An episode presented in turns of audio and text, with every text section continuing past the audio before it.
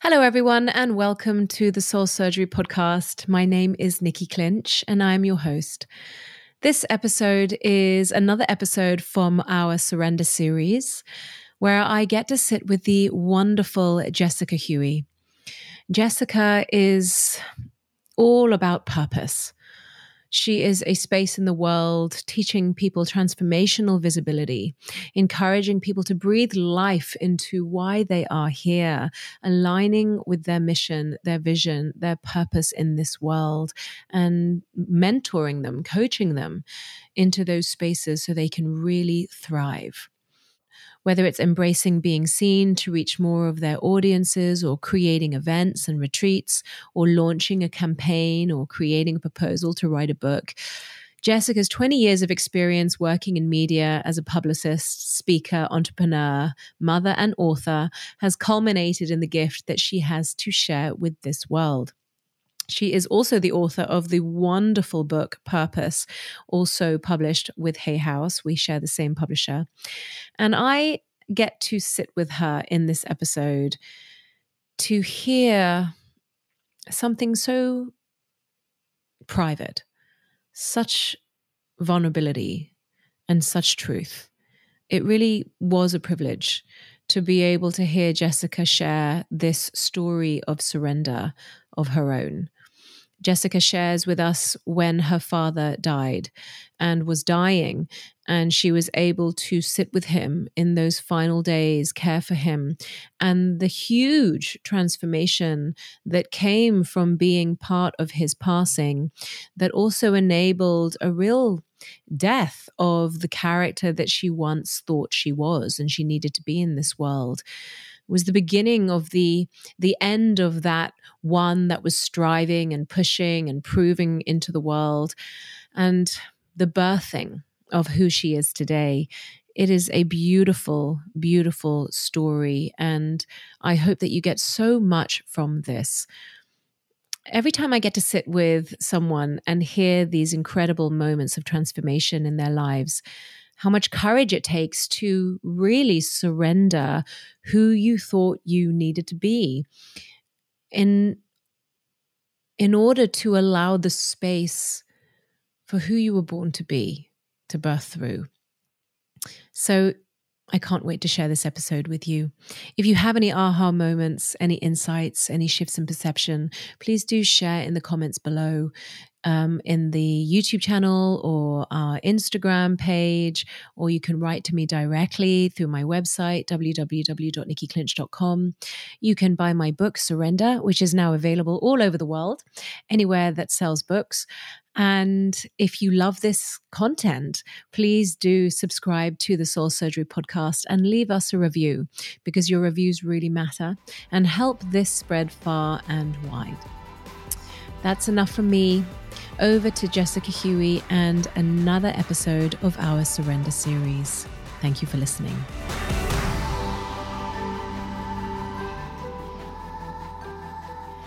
Hi, Jessica. Thank you so much for coming on the Soul Surgery podcast. It's really wonderful to see you. How are you doing? Lovely to see you too. I'm wonderful here in sunny Montego Bay. Yeah, I just uh, honestly, I just wish everyone who's listening could see the view that's next to your camera right now. It's you just are literally in paradise. Yes. So thank you for coming on and speaking with me. I've been wanting to talk to you. You know, I always find your work so soulful and so authentic. Everything you do, you speak so from the, your heart and from your soul, and you speak truth. And I can trust that we're going to have a really authentic conversation, which always excites me. I'm looking forward to it. Yeah. Monday evening chat. Yeah. Yeah. So, my invitation for you when I asked you to come on was I wanted to speak to you about a point in your life about, I wanted to speak to you about surrender, a point in your life where you had to face the invitation to surrender that took you through a transformational process. Um, now, you did mention something to me that you wanted to talk about from that invitation but if anything else comes up in the middle of this mm-hmm. conversation i i, I welcome anything that comes through. You know, really the the context of this is so that anybody listening can start to hear more and mm-hmm. more that surrender is not a weakness. Mm-hmm. In fact, it takes so much courage to surrender, to surrender our picture of how we thought our life should be, of who we thought we were meant to be uh, or needed to be, um, and to surrender to to something greater, something deeper, to the cosmic unfolding. So that's what I want to keep just allowing listeners to hear that actually people like you, people like me, everybody at some point in your life will be invited to go through some version of your process and that it's a transformational invitation. So share with me, share with us what what came to you when I invited you to speak on this topic. What was the point in your life that came to you? I mean, the instant thing point in my life um, was was the passing of my dad, and and and that period where I cared for him. Um, because as I hmm. as I sort of shared with you with you earlier, it was the first time that even the word had kind of entered my consciousness in a way that you know felt it had any real relevance to my life. Um, I think up until that point, I would have been one of those people that certainly associated it with weakness, um, with giving up, you know, with letting go of grit and, you know, this kind of indomitable, yeah. indomitable um, characteristic, which, you know, um, was one of the things that I felt very proud, you know, to be defined by this, this sort of steely determination to keep marching on, irrespective of, um, yeah, despite.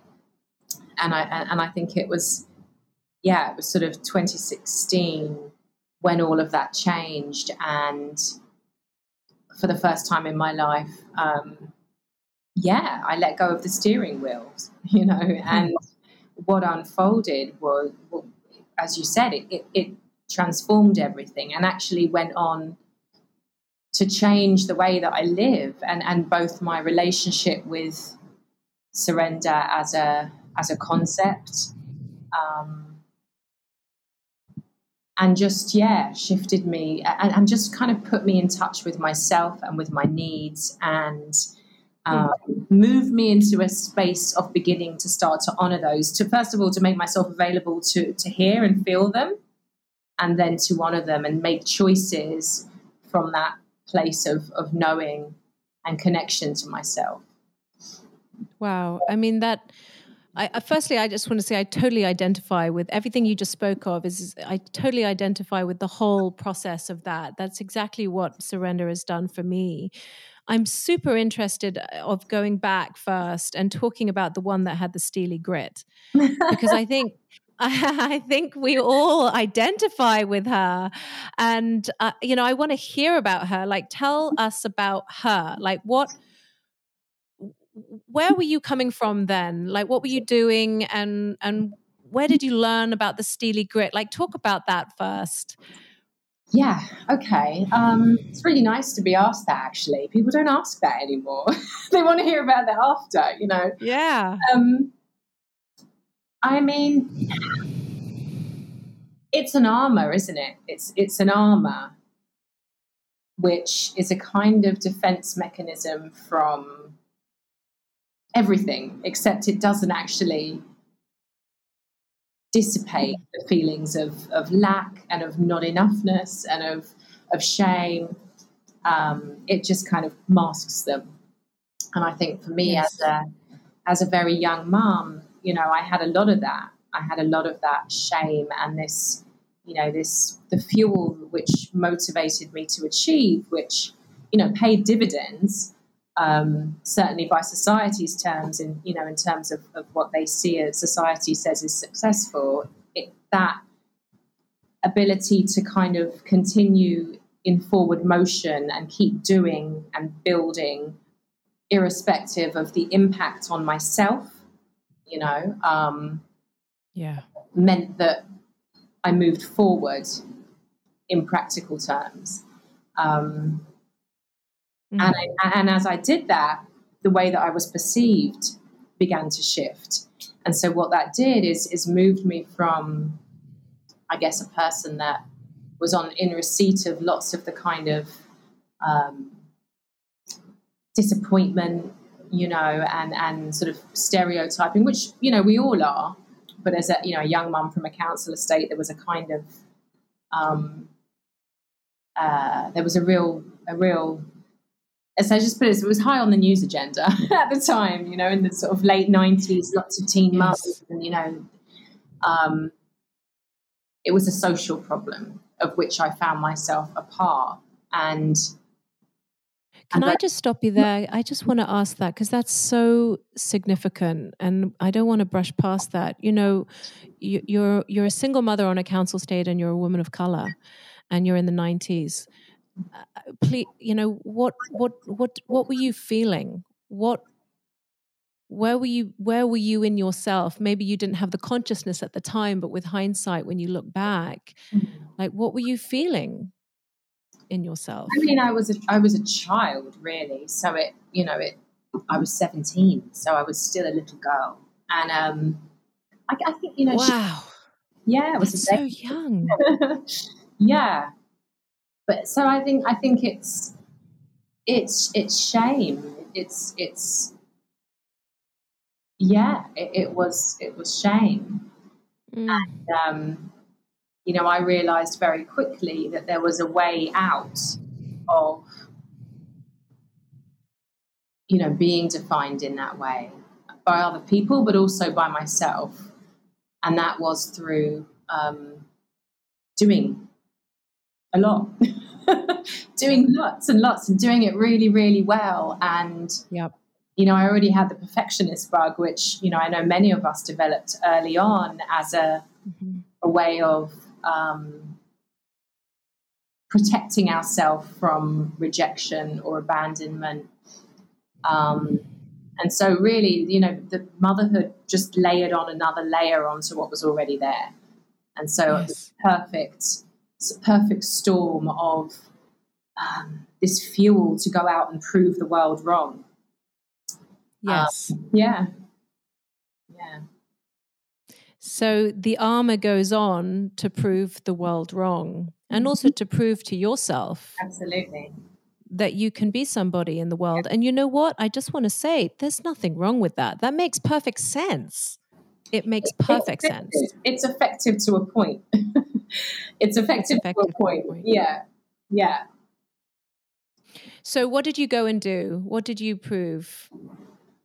what did I go and do? Um, I went back to college and I went off to university and I did all of the internships and worked for the BBC and worked for magazines and did lots of it free and, you know, ensured I was better than everyone else, earlier than everyone else, um, more creative and smarter and forward thinking than everyone else. And, and as a result, lot possibilities, opportunities opened up and so early on, I started to develop to develop um, a career in the media, first as a journalist, and found myself, you know, having incredible opportunities and flying all over the world and working with superstars and traveling to distant lands I'd never, with currencies I'd never heard of. Um, you know, complete contrast to you know to my upbringing, and I'm incredibly grateful for those all of those experiences. Um, and then moved into public relations because it paid better and started to have my own clients and built my own business at that time. And uh, all sorts of things. All sorts of things yeah and you would say that i mean that's a that's a level of success and it certainly is a level of success that the world w- will celebrate the world that we're in celebrates and acknowledges but you mentioned earlier you know did it take away the feeling of low self worth? Did it take away the shame? Was that oh, still there? Absolutely. And and I and I, you know, looking back, I, you know, through lots of the, the sort of healing work that I've I've done that continues, you know, I discovered early on that oh, this is I'm a workaholic. it's an addiction. I, I, need this. I need this. Um, in order to feel, in order to avoid being with that which is too painful to be with. Um, yeah.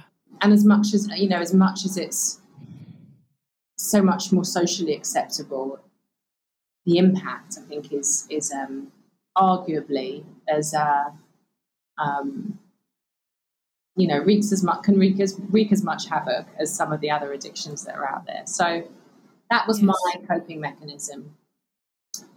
But there were kind of these sparks, you know, throughout, even in my late 20s. I mean, I'm 41 now, but even in my late 20s, I'm enjoying this, and I was enjoying it.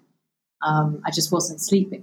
and I was still, you know, raising my daughter and juggling. And, you know, I discovered early on that there was something else because there was always a part of me that kind of, because you know, don't you? You just, and you just need, it's in those moments of presence that you, you start to feel the conflict you start to feel yes. that something's out of, out of alignment. But you don't know what it is. You're like, is this is this it? Is this it? Is this all that is this as good as it gets? But you can kind of feel something, but you can't quite catch it, can you?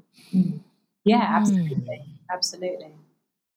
Yeah. So I had, you know, when I started Colorblind Cards, I was 27 years old, and um, that was the multicultural card line that I started when I so I'm on a lunch break and um, looking for a card for my daughter who's also going through the stage of like, you know, not liking, not being confident in her in her body and in her identity. And I was looking for a card with a black princess on it, and just re- discovered there was nothing in the high street. And in that moment, mm. you know, followed the thought, followed that sort of nugget of inspiration that said, you know, why not you? You do it. You create this. It's needed. And I and I did. And that, you know, I guess in some in some ways that was though that was also a moment of surrender, which I, I, never ever would have labelled it, but it was so out of the box that I was in, um, and and it started to yeah create a path which was moving me closer to who I was and the, you know the real sort of truest expression of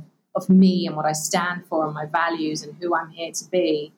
Um, yes but it took, you know, it went, it took many, many years later, um, again, for me to be sort of crashed and hurtled to the ground in order for the real surrender to, um, for me to allow for it, I guess. Yes. So you were speaking about your father, and he got mm. he got sick. So can you yeah about that? Yeah, yeah. I mean, by that point, you know, I'm 36.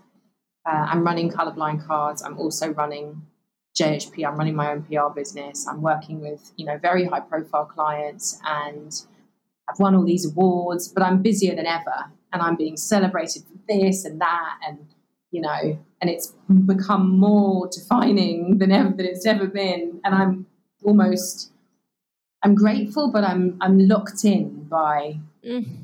I'm locked in by other people's perceptions of yeah who I was, I guess, and I'm also and, and also who I felt I was. Um, I remember this client sitting on my sofa. I remember I actually wrote mentioned this in, in my book Purpose, and he sat on my sofa. He was a coach, and he he said he there was this sort of mantelpiece full of awards, full of these glassy awards, and he went, you know, who are you without those awards? Like, Ooh. yeah. I'm a mom, I'm a daughter, I'm a sister. he's like, okay, let's move the roles aside. Who are you without the roles? And it was just one of those moments where you know they just you can you remember everything about them because they are so profound and they speak to you on a level that your intellect is not ready yet to process. Yeah. But it was one of those, and yeah, I, I couldn't answer him. I couldn't answer him then. But I think that was a real moment of me beginning to explore what the answer to that question was. It was such a gift, yes. really such a gift. But yeah, fast forward to 2016, and I'm so now I'm doing everything, I'm doing all the things. And by this point, I'm really ready for some. I know there's something else, but even the prospect of what that something else could be is is is is really discombobulating because I've always had a trajectory. I've always known where I'm going. I'm speaking retrospectively. I'd always known where I was going, and without suddenly the prospect of just continuing felt really painful and, and just not sustainable. I'd burn out twice over. Yeah. And I was exhausted. And um but I didn't know what it was. I didn't I couldn't see beyond this thing that I'd created and it's beautiful. Uh, I, I want to stop that because what you just said is so profound and and not something that we normally can catch in the moment. That it was something that you had created that in itself is is important to highlight that even though it feels like life is happening to us and we're responding and we're just kind of this is what's happening actually it's something that you that you had generated and we're speaking on a deeper level like the whole thing the the very the character that jessica had become and had to be now mm-hmm. to fit this whole story Absolutely.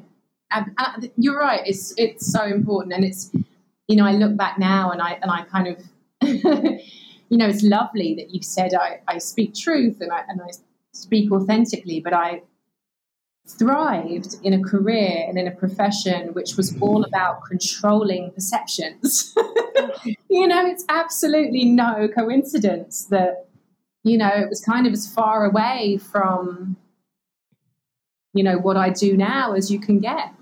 Um, yeah so yeah absolutely. We create we create it. So yeah i was very very close to my dad. And so for the first time i really just um, stopped. I stopped you know and it would have taken i think the, the fear of stopping the fear of surrender of letting go of that steering wheel was so great for me. Not consciously but i i had to keep going it's like i only knew how to have my foot on the gas yeah.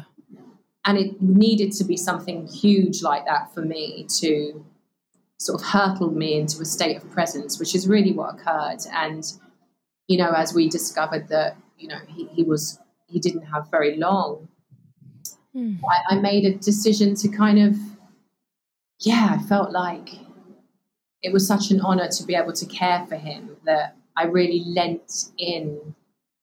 And grief is a funny thing. Like I, I, I, am quite fascinated by it, like the way, yeah, it either catalyzes people to kind of, you know, push back and resist because it because it is so painful. Yeah. But if you can lean in, and I didn't know this, but because I, I, I wanted to honor who he'd been for me, I did lean in. And, and as a result, um, and by lean in, I mean I was really yeah present to to the feet to the feelings of grief and um mm. and it, that in itself is is transformational it, it, there's so that you know i went on to, to start to start writing which that which became a book before it was ever a book in that space like three days at his bedside three o'clock in the morning back of an envelope stream of consciousness wow. in that space of complete presence and complete um, truth beyond all yes. things. You know, the armor dropped away because it served no purpose. And when you, yes. feel, you feel in that that truly visceral, you know, um, raw way, you return. You just return, and there's magic there.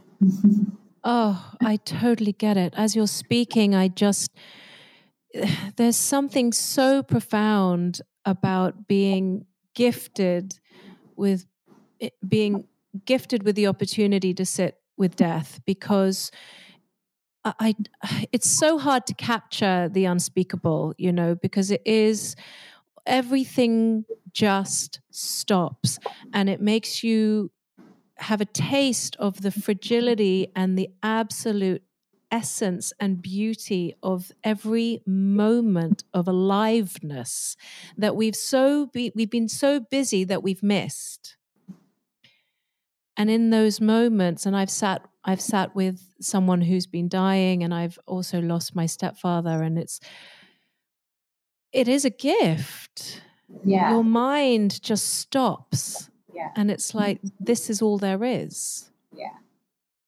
Yeah. yeah and it and it was you know it was it was an awakening for me you know much like surrender wasn't a word that was in my sort of personal dictionary neither was awakening you know and and, and yet that's what occurred. Um hmm. yeah. It just changed changed everything. So were you able so you were with him as he passed over? Mm-hmm. yeah oh, and even before it, was it was it was there was that moment you know I, I, I held I held his hand. I had that privilege.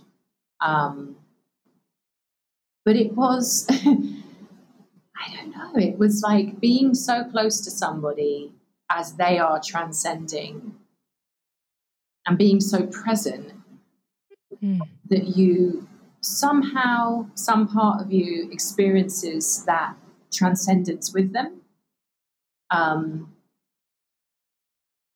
yeah, I, yeah. Again, I, I, wrote I wrote about this in the book. Like, you know, I, I remember him have, experiencing him or being with him as he started to experience his surroundings differently. So he's moving into a different. Um, yes, it feels incredibly personal to share, but you know, I, I know he he would have he would have been he'd be happy with me sharing it. Um, yeah, you know, uh, and being privy to that, being privy to that, because you, you experience things on so many different levels, right? You walk, you know, you walk beside the ocean, and you know, you can be so in your head that you can, you're completely disconnected from it. Yeah, and I think in that space where you are, well, certainly with my dad, I, am no expert, you know, on, on death, but um, as he was moving into that space, he began to experience the flowers through the window yeah. in a much more connected way. And as he did, so did I. Yeah. Um, which, you know, was, was completely unexpected. oh, wow. Mm. So as he passed, I would imagine then you went through a phase of grieving, real grieving. Yeah, yeah, and I had the you know the gift of um, writing through much of that. I mean, Hay House were incredible um, because I suddenly you know soon after this this piece of writing, which had had no agenda, became you know in the way that the universe kind of puts things in front of you. Um, it became yeah. the book. It became the book, and so then I had a deadline. so yeah, that was a really beautiful thing to kind of, you know, in the evening pour into, which was yes. really a real comfort, actually. And it also felt an honor, just such an honor. Like, uh, how blessed am I to be able to, you know, honor um, his life with something that speaks to that part of my journey. Yes. In those moments when you were able to and they really are moments like i just i want to highlight that those moments of being able to really see the flowers and the moments to really be able to to be present to aliveness. They're little, they are moments and you know we kind of try to hold on but they can't we can't hold on. They come and then they flick in and they flick out. How did that start to shift how you knew yourself or how you had known yourself or seen yourself in the world? It's a great question. I think i think looking looking back that period is where was like the start of my undoing. So up, up, you know, up until that point, I had been on this mission, mission to sort of fix myself. I'd been doing the work, some of the work, but I'd been looking for a kind of anti, you know, all the things that we do, Reiki and this and that and that, and um, but I've been looking for something external. And yes, and we kind of do it like a military operation. It's like if I if I if I do my yoga. what if I upped my, you know, whatever to three sessions a week and just kind of accelerated because I am, you know, perfectionist. If I just apply myself, I can fast track this entire process and be done with it, and then it'll be fine. Yeah. It'll be fine. like so, someone up there is just like laughing. Yeah. Going, no. yeah. It doesn't work. But I think I think that is where the, the, the shift, you know, again, like all sorts of, you know, things presented themselves in my life that began to move me from looking for an add-on that I needed in order to, you know, to to accelerate my healing to um, dropping stuff. You know, it was yes. that It was like, and it was like, okay, you know, one by one, the layers started to come off. You know, because I and I think you know, with a with a family member, a lot of that is inevitable because suddenly the dynamics of who you are are shift, they change, they evolve, and um, so yeah, that, that that that was where I began to um, unpeel. Yes, I, I actually opened my book with that. That you know, maturation is not a process of of adding anything or or getting more. It's actually a process of of dissolving and and and releasing what we are not and there are more layers than we can even imagine of how much you know when we go really deep like it it's the behaviors and the patterns and the armor but then it's even like the the stories and the conditioning and the ideas and it is just an unpeeling and an unpeeling because the one like the the one you that you were born to be your authentic self is already there. You don't have to it's it's more that she's just been buried under so many layers of whatever it is that we have perceived as who we are yeah. so mm. i can't wait to read your book nikki Oh, what was the little giggle about? What was that laugh about? no, it was resonance. It was just, it was just resonance. That's all. Yes, such a comfort in it. Mm. Yeah, it's such a. It is a relief, isn't it, to realize that actually you don't have to find. There's no. There's nothing to find. It's like actually because there's this perception that if we can just if we can just find it, well then we'll then we'll be okay. But actually, that that that is the illusion, isn't it? There's nothing to find. It's it's more what are you ready to let go of?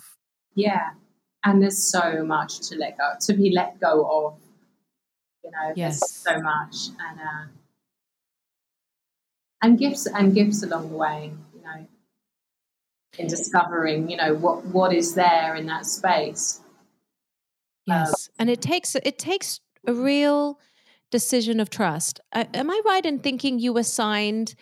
Like your original book proposal was look, looked very different to the book that yeah. was born. Is that right? Yeah, yeah, and, and yeah. I mean, my head soon kicked in, right? Because as it does, because it's like, oh, this is going to be a book. Well, then here's what people would expect from me here's yeah. the book I'm supposed to write that would make sense, the shoulds, you know, for my career. And, and I always say, you know, I have no question that there would have been value in that book, but soon enough, I just discovered as I was trying to write that book, it didn't have anywhere near the same essence and purity and as a result, it wouldn't have had the same, wouldn't have connected in the same way on that soul level, which, you know, I feel so blessed um, to say that that purpose has. And and I but it was a leap of faith and, and again an act of surrender in not doing the thing that felt safe. Um, yes, which of course isn't it isn't safe, safe at all. It's just shackle, another shackle. It's actually what with what we know, because yeah. that's it, we hold on to what we what we know, and then we want to look for what what else we can know, because knowing is some kind of perceived security if we know it, then we'll be okay somehow. There's something so, um, uh, most people would say it's scary to be in the unknown, but really that's, a, again, a perception. It, but to, to step into the unknown and to, to listen and trust from there requires a level of presence like you have to keep kind of being with it and keep listening and keep moving forward in there and letting something unknown guide you yeah faith like yeah faith and ask so so tell tell us about like what is it that you trust in like in those moments particularly in that moment because you know you've you were growing so much then. Uh, you know you you weren't who you are now then. Like who what did you trust in in those moments? I mean, I, I always had a, a belief in in God or in a higher, you know, in a higher power. I, I had moved, you know, I went to a Church of England school as a child. I'd moved beyond the kind of boundaries of religion by that point. Um, but th- this, whatever, you know, source or God was for me at that point was some was not something that I had a a notion of having any real yeah any real impact in my life. And and I I remember saying to um yeah I remember kind of just that moment where you realize it isn't all here like it doesn't all rest on your own shoulders. Yes it's like grief grief and joy at exactly the same moment it's like it you're crying with grief because you carried so much and you're just so grateful yeah. to have discovered that you don't have to do it all yourself yeah and then suddenly the, the light you know the possibilities for what okay well if i'm capable of this you know with with all of this stuff on my back and the idea that we yeah it was the first time um, actually that I asked during that period. That was the other thing that was quite profound about my experience with surrender then is that it was a very uh, sort of still completely, you know, I remember everything about it, moment in the car park of the hospital where I just couldn't, I just could, I had nothing else. And I knew I needed to have more in order to go up and you know, be, get back to my dad's bedside and be who I needed to be for him. And that was the first time that I asked, you know, I literally sitting in the car, I, I just just unfolded and fell and then asked. You know, I literally put my hands to the sky and asked for help. I asked my ancestors, you know, I asked I asked I didn't ask the angels, I think I asked my ancestors and I asked God, like, yeah. yeah, support me please. I don't I can't and that was the first time that yeah i guess i truly surrendered. Mm. yes. Gosh I, I i've spoken to quite a few people about this process. All the details are different. But that point that moment you just spoke about is consistent. Yeah. Every person i have spoken to including myself and i write about it in the book has had a moment like that yeah. When you just go, I can't help.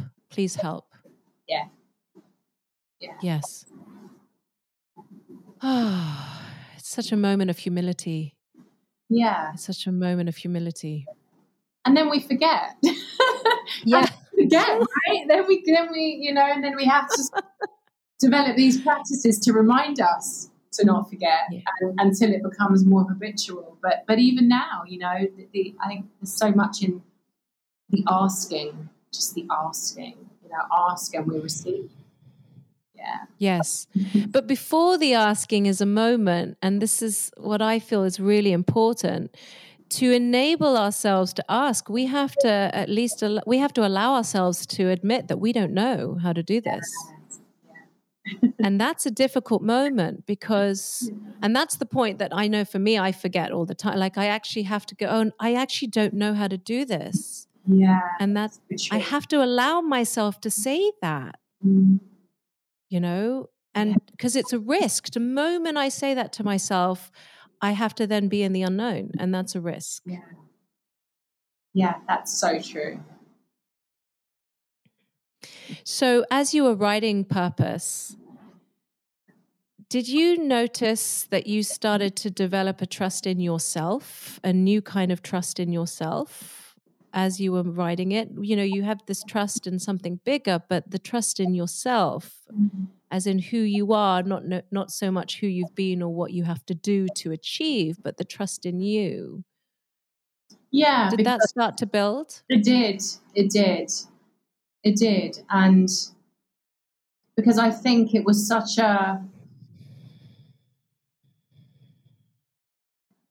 uh, you know, I was just more present than I'd ever been. And, and, in that presence, and, and I think having been connected to just this, you know, things started to happen. You know, just there was just this kind of period of like synchronicities and signs that were thick and fast. So I, I found myself, you know, in this. Um, I relate very much to Anita Moorjani. I don't know if you've read her her book, another Hay House author, no. and um, yeah, where you're you're kind of you you you start to quit nothing else out. It doesn't, you know, you you are in such a space of questioning and dissembling ideologies and structures and yours and those outside of you know that the only thing that feels real is this little you know sort of growing bubble of spirituality which for me it was you know it was it was new to have this connection and um,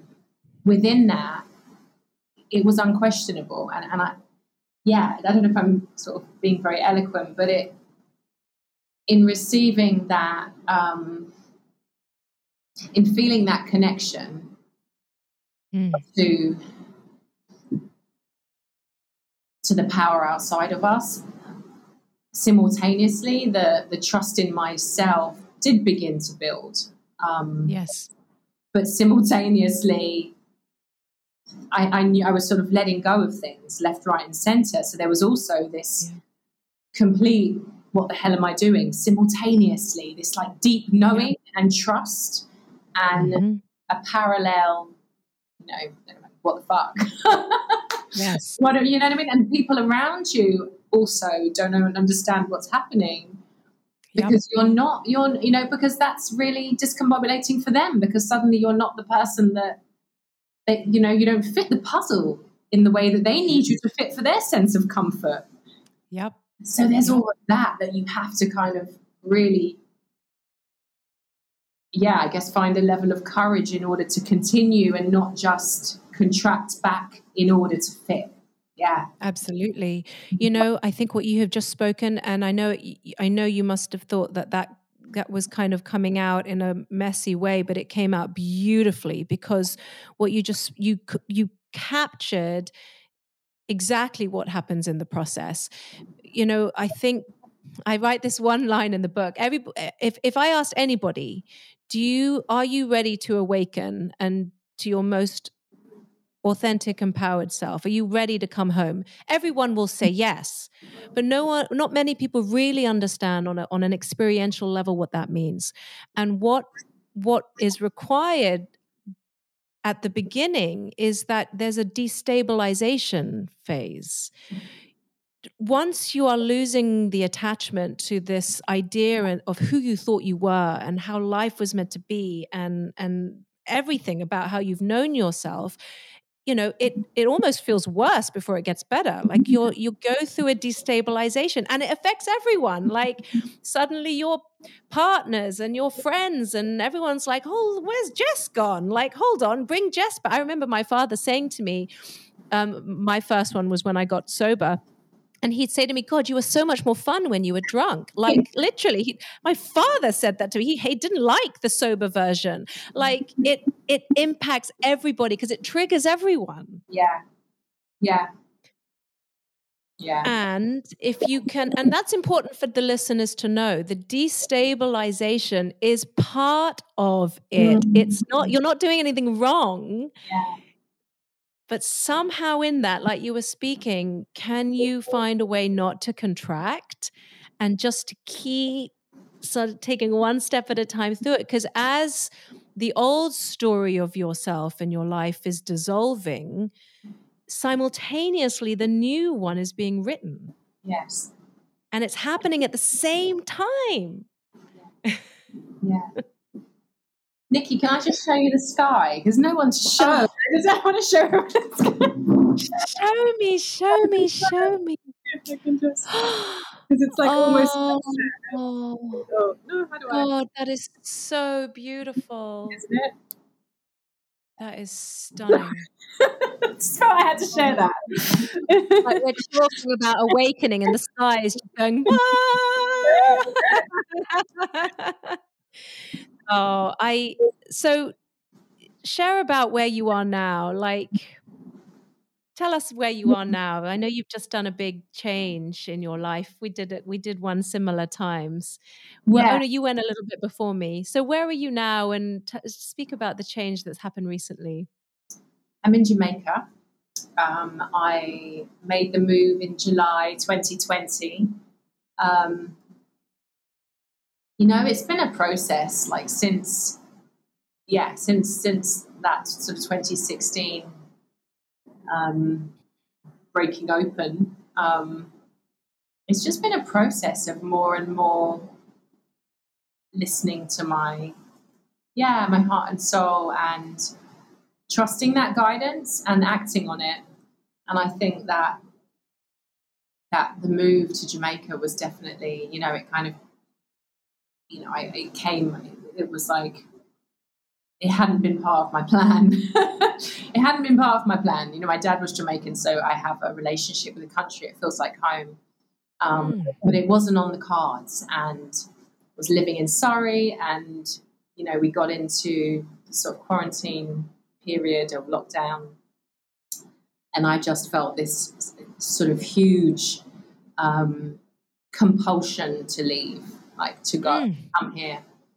Um, and and it you know it was really it was was yeah I just just just the sense of being boxed felt um, yeah began to feel very real for me and, and not not because we were I think it, for me it was and I guess depending on your perspective it, it was really just the lockdown that became this sort of um, magnifying glass to what yep. was already there, right? And um, yep. yeah, I needed to. I needed to be in nature. I needed to. Needed to. So yeah, here I am, and yeah, it's almost a year, and uh, yeah, it's great to be here. It's not, you know, it's not without challenges. It's, it's, you know, I definitely had some nights. Um, I don't want to make it sound like a walk in the park. I had nights, you know, sort of dark, you know, more dark nights of the soul, you know, before I left, just in the dark, questioning, because I came out with my son. Um, what are you doing? Like, you know, what, what are you doing? This, this is mad. Because from the moment that I made the decision, or the decision came to me, um, it was like 15, 16 weeks later that we were on the first flight. And wow. Yeah. I mean, what I hear from the outside in is you're just listening. You're continuing to listen to something that doesn't make sense and you trust it. Yeah. Yeah. You know, that's the thread. Like you've just shared the whole process of the breaking down of the one that you once were. And now, you know, there's that listening of that unknown something that leads your life. And that is that's the beautiful gift. That's and you're that's allowing you to generate something that doesn't make any sense. Hmm. beautiful you. Thank you. Thank you so much for this very honest and deep and genuine and i think relatable conversation. I've heard so much that i relate to in it, and I know the listeners will as well. So, your book Purpose is being re released, is that right? A new edition of it? Yeah, not, I think in November. Okay. Uh, yeah. So, with extra yeah. Mm-hmm. Yeah, I want everyone to hear you've added extra chapters to it about this move to Jamaica. Is that right? Yeah. Oh, yeah, exactly. so so important. Beautiful. Well, everybody, the details will be in the notes below, and you'll be able to go and find that when it comes out in November. Thank you so much, Jessica. It has been such a joy to speak to you and so much wisdom and, and heart. Thank you. Thank you. It's been wonderful. Delicious. Thank you, my love.